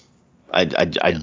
I, I like all their I, I like how the characters are similar. Like the the the the, st- the stereotypical characteristics of these characters are similar to the original turtles, but they are distinctly different. Yeah. You know, is it Moja? I think it's Moja that that uh is really into music. Yeah, You know, yeah, it's Moja. Okay, they're they're going out of their way to build certain personality traits into these characters. Yeah, like these characters are distinctly different.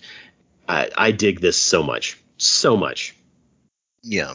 Like it's really like it's it's really nice to see April, you know, because she's so protective of these new batch of turtles, and but it's from a different point of view because she's helping raise them. Yeah, where she was just the outsider coming into you know already 15 year old turtles. Yeah, you know Yeah. and or however or whatever age you know they, they portray them through multiple different iterations.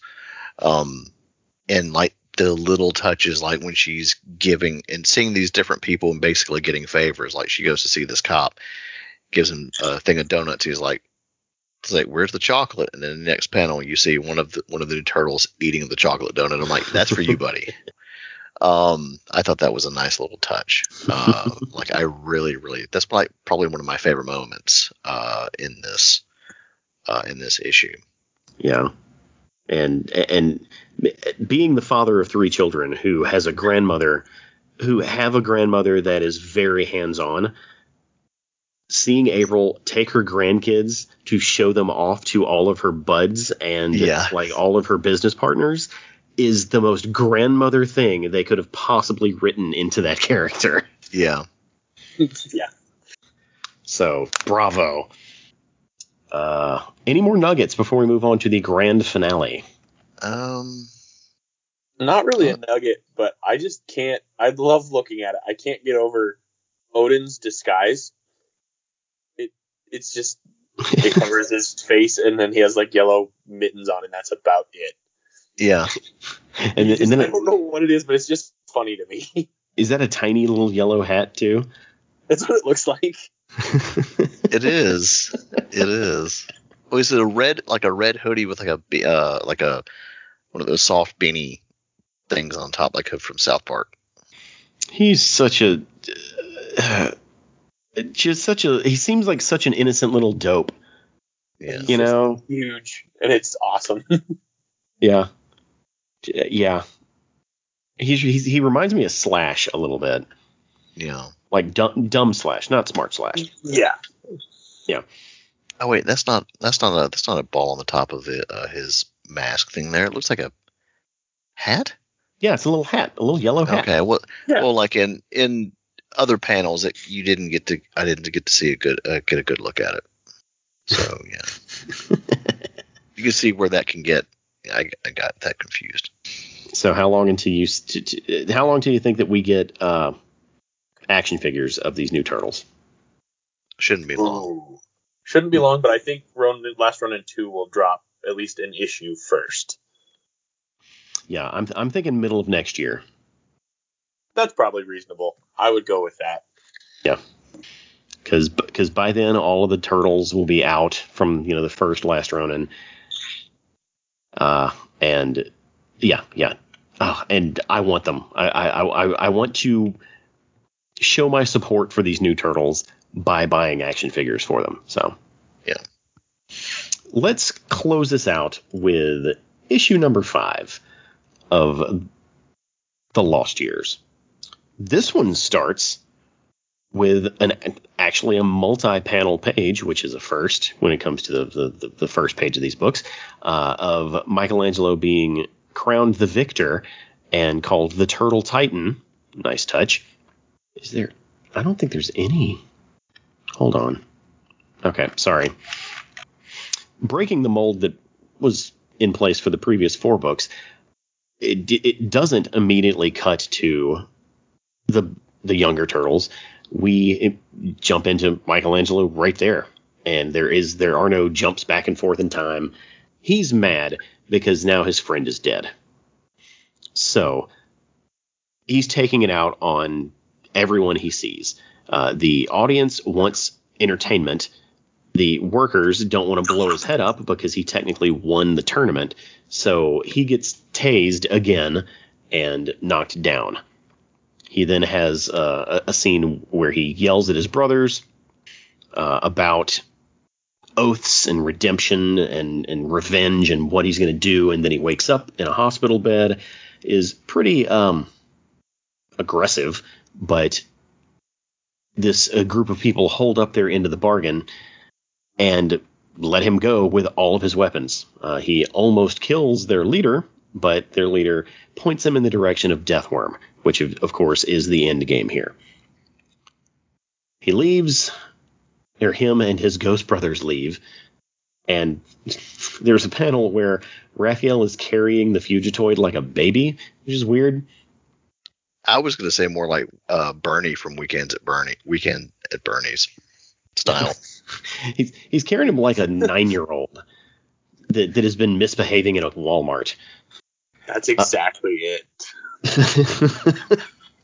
uh, so, long story short, They're Michelangelo. both right. Ah, nice. Yeah. Michelangelo spends the rest of the book tracking down Deathworm, finding him, fighting his men, and murdering him. I could go into the details of it, but I wouldn't be doing any. I wouldn't be doing it justice. Uh, it's got. It's technically got a climax, but I would say since we all knew what was coming, it's a bit anticlimactic. Uh, he finishes Deathworm and then proclaims what he's doing next is going after Hiroto, or the events of The Last Ronin. the very last three pages uh, are the part where we talk about the the kids. We see a splinter page that says no peace. Uh, the kids have now gotten their weapons. Their training is supposedly done. Uh, and we get a beautiful splash page of all four of the new turtles weaponed up, ready to fight, and ready for the last Ronin 2. And, and then it ends with the last Ronin will return. Which I have so many uh, issues with the name The Last Ronin, but we're not going to talk about those today. We might. Jeff, what'd you think? I I felt that this was a nice um, wrap up to you know all of this. I really enjoy this one because again, it's like you know that that continuation of the hero's journey, and you know just kind of the things along the way that like you get to see what turns him into the last Ronin. You know, by uh, after defeating the leader of uh, or Deathworm himself. Mm-hmm. You know, I was like, that's a nice coat. I think I'm uh you dead? Okay. I think I'm gonna take that. you don't need that. That's like man, just wipe that blood off it. That's mine. That's mine. I'll take that. yeah. Um but wait, that wasn't was that death wait. Was that Deathworm's code? Yeah. I think so. Wait, he he had it earlier. I'm trying to go back and look here. Oh no, it wasn't Deathworm's coat. It was like the like the the the fake Kano Tatsu guy. Yeah. Yeah, yeah. It was like the mini boss before the boss's coat. There we go. Um, and oh god, man, just like all the action sequ- sequences in these, chopping a dude in half, just it just stabbing a, a very Mortal Kombat style executions here, which you know he's just you could tell he's just like I'm just not having it anymore. I'm done. Y'all got to go, you know. Uh, there there there was a moment during the middle of those action scenes where he's like, "I'm not here for you. I'm not here to kill you," as he's chopping people's faces in half. Like, make up your mind, bro. You're either here to kill them or you're not. yeah, sorry, buddy. Everybody's getting it today. Uh, I'm and then, you know, I'm here for your boss's head, nothing else. As he stabs a guy in the chin. yeah. Ooh. I did like the moment where, you know, he's been he's been through so much, and he's still, you know, upset over the you know the death of his friend that he's gotten to know for you know X number of years, and when he's in the infirmary, um, and he's going through his things, and he he grabs on uh, hold of uh, Splinter's journal.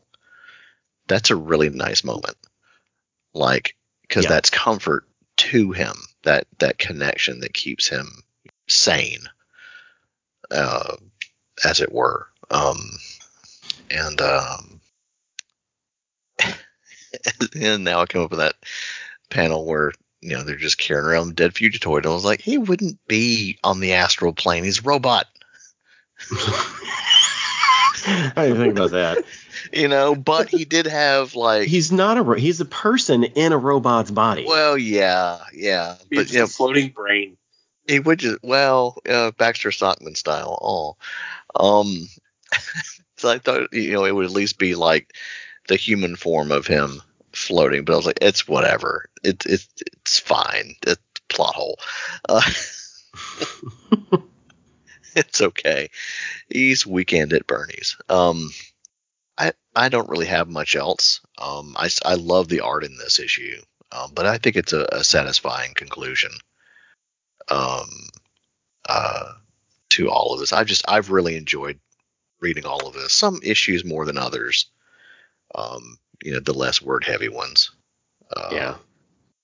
but overall, you know, it's it just you know has like um like Andrew has said after reading the first one, it just makes me hungry for more more stuff, and I'll I'll consume all of it.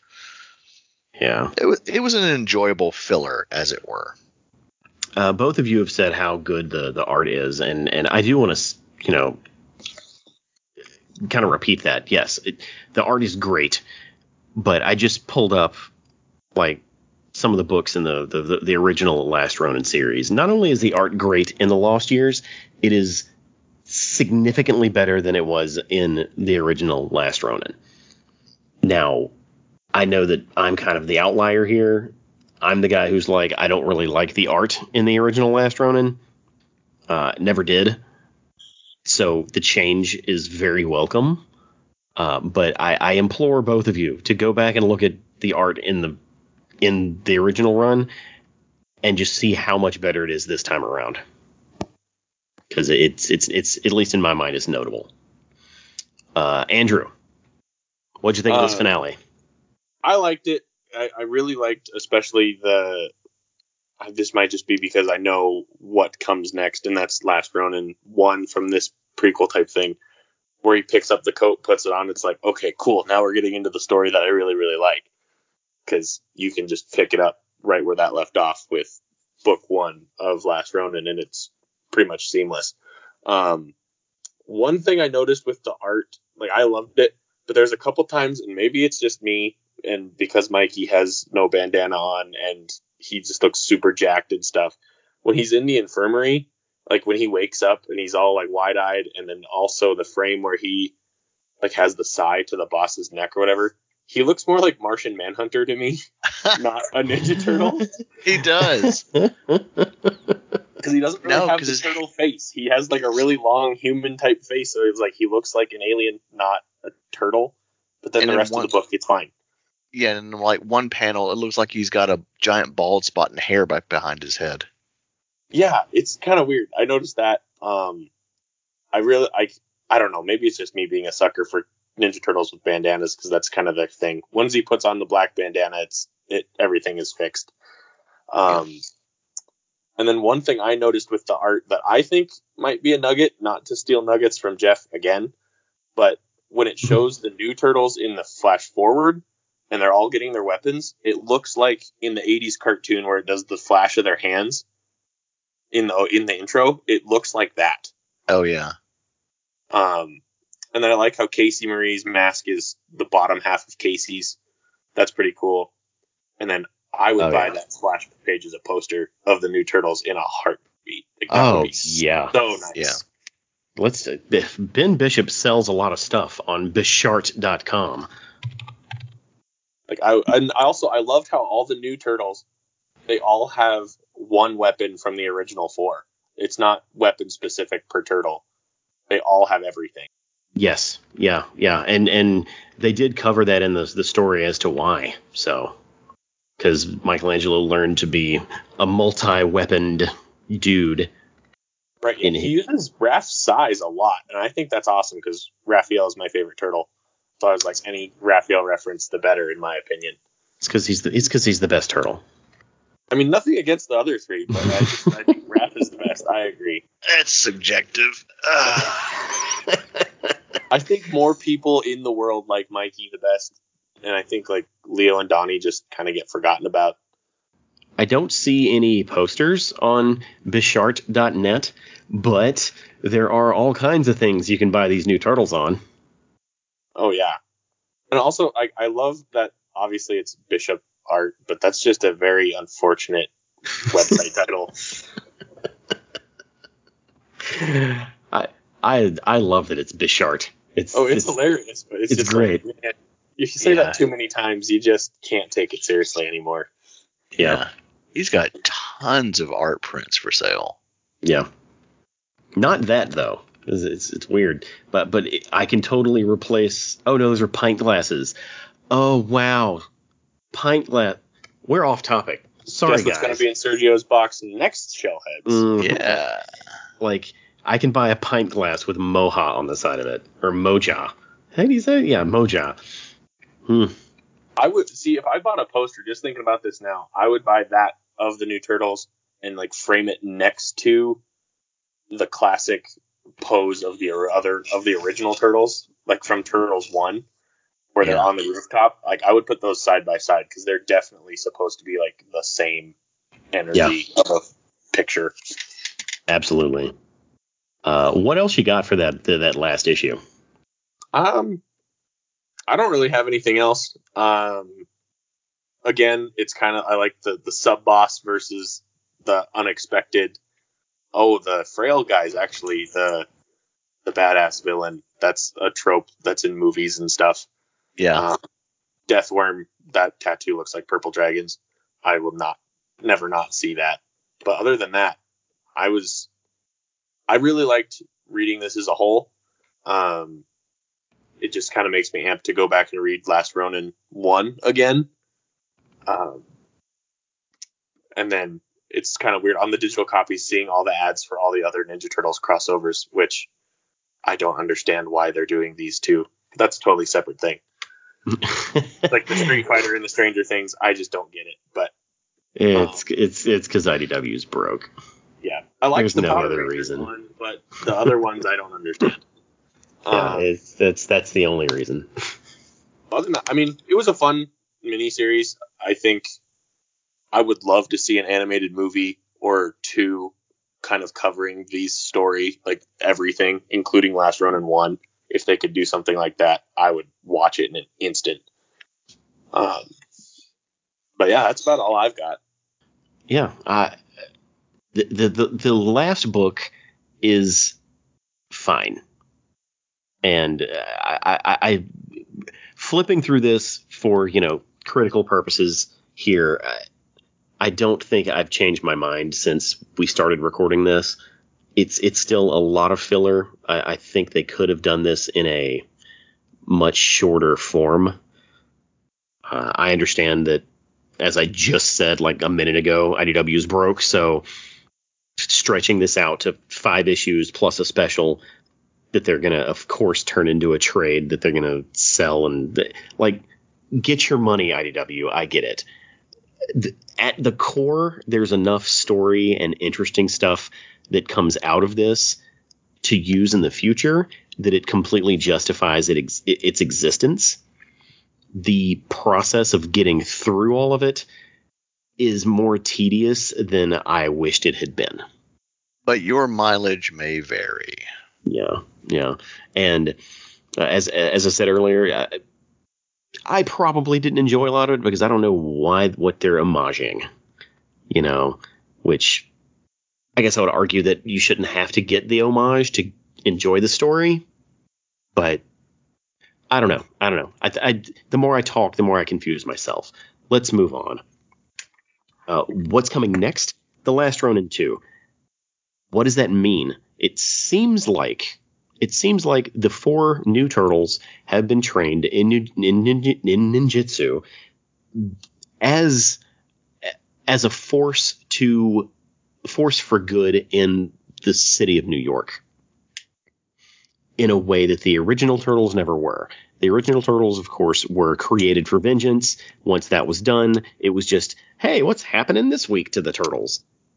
But it, it seems like there's purpose behind their creation, them being raised by Casey Marie, and where the story is going. It seems like all out war in New York, like a like a like a, almost like the whole city's at war. Ah, Uh, wh- what do you guys think? Oh, I thought Jeff was gonna go, so I'll go. Um, I yeah, I would. I'm very excited for Last Ronin 2. I want to see where this goes. I would not be surprised if it's kind of an all-out war, which I just think that would be a super cool dynamic to see new characters that we still kind of know in kind of like a wartime event book type thing. I'm I'm excited for it. I think it'll be really fun. I'm here for all of it. Just whatever it is. Like I kind of feel like Tinkerer 2 might be a problem because she has that grudge against April. Yeah, Like it didn't feel like I don't want to say like they're they're subverting your expectations or like if somebody has a grudge against somebody else, especially like, hey, you killed my father. It was like she's not going to just be jovial and just Yeah. like nice. So that's probably foreshadowing. yeah, they're definitely going to lean on that that aspect of her character. I don't think she, I think she's going to end up being an ally.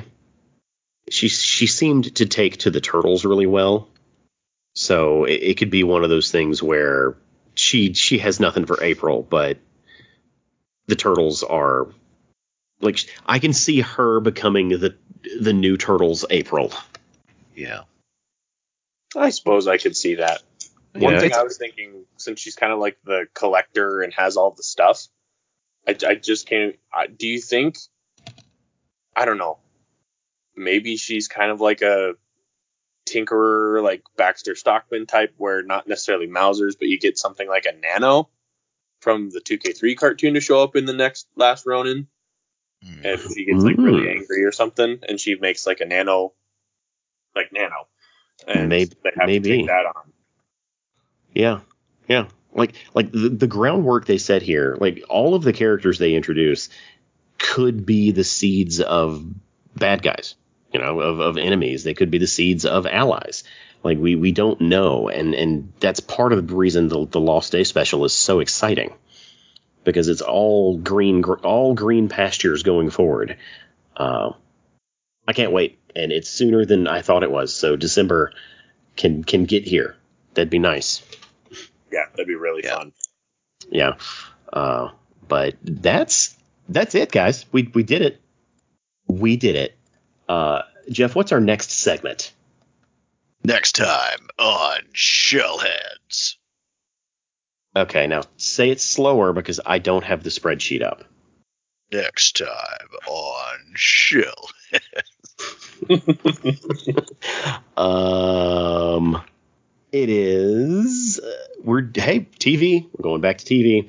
Uh, the previously mentioned Nickelodeon uh, 2K12 season four. We're diving into that. Uh, we're watching episodes 401 through 409. This is great because that freaking thing ended on a cliffhanger. It did. It ended on a huge cliffhanger, and I love this upcoming season. So yeah, I can't wait. I think you're going to dig it. Uh, Andrew, thank you for joining us. Yeah, thank you for having me. This was awesome. Uh, th- th- this has been a lot of fun. Uh, here's the part where I say, "Hey, Andrew, uh, where can you be found, and what do you do?" Just to, So- to kind of put a put a put an exclamation point on your your your guest spot here. Oh yeah.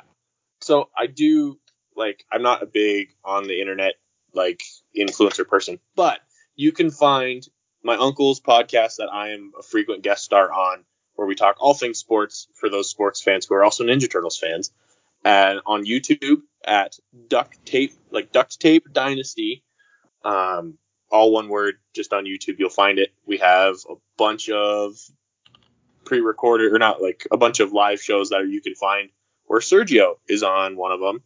Like our season two, episode four, or something like that is what we called it, is where Sergio guest stars. And then follow the same name, Duct Tape Dynasty underscore official on Instagram, as well as my affiliated Instagram page is DTD dot Big Sky Country, because I'm up here in Montana, I had to represent it in the name. Um, so DTD dot Big Sky Country on Instagram. I try and do really cool stuff uh, throughout the NFL season. I'm hoping to, but with my teaching job, time might get a little bit short. But I'm going to try and put out some cool stuff. And the Duct Tape Dynasty tries to do cool stuff every week now that football is back. So yeah, that's where you can find us. cool, cool. I'm very excited about football. It's, it am seems seems like not. forever since last season. So, I'm, Uh, I'm not a sports guy, but I'm happy for both of you. well, Jeff, since you won't be watching football, what will you be doing? I'll be at the Warp Zone Arcade, Sergio, uh, Brandon, Mississippi's premier arcade, uh, where we do a little bit of everything. Uh, we've got retro classics, uh, we've got modern uh, games for everyone to play. Uh, you know, PlayStation 5, Nintendo Switch, vintage arcade, uh, goodness. Uh, we are everywhere. We are we're on Facebook, we're on Threads, we're on Twitch. Uh, this past week, uh, we streamed the new Armored Core Six, and we'll be doing more of that. Um, we're also on Instagram. Uh, it's just, you, I mean, well, you, you've linked in the sh- in the sh- uh, show notes and stuff or whatever I think before, but um, just look for our Circle Controller logo um, and follow us on all platforms. We're one away from 50 followers on uh, on Twitch, so we're close. We're close. and we'll probably be streaming the uh, Shredder's Revenge uh, DLC uh, very soon. Uh, oh yeah, that comes out very soon. yeah, like literally tomorrow or the day after. Oh wow. Today is tomorrow that we're recording. By the time you hear this, you can buy the DLC. yeah. And where can we find you, Sergio? Downset Drip. We're almost done. We, we I, I, I think I released episode seven last week. Uh, this week will be episode eight, the grand finale of of uh, like the us talking about football jerseys. Uh, we then have a couple of special episodes coming up after that. So uh, we're gonna round it out at ten episodes for for the uh, for for the the event series. I guess is the best way to put it. Uh, I, it was a blast to put together. Uh, I am have I had a lot of fun with Jarius and Alden, so I, I'm very proud of it, and I want everyone to go watch it. So go watch it. Uh, other than that, we're we're done here, man. Follow Shellheads on uh, Facebook and Instagram. Uh, send us a message. Tell us how, what you think of the show. Tell us what you think about Ninja Turtles. Um, tell us what you think about the new movie. Uh, what you thought about the Lost Years. Talk to us. Um, thank you for listening. And again, I want to thank Andrew for joining us uh, today. And Jeff, as always, thank you for being here. We're going to close this out. I'm Sergio, I'm Jeff. I'm Andrew. and we're Shellheads.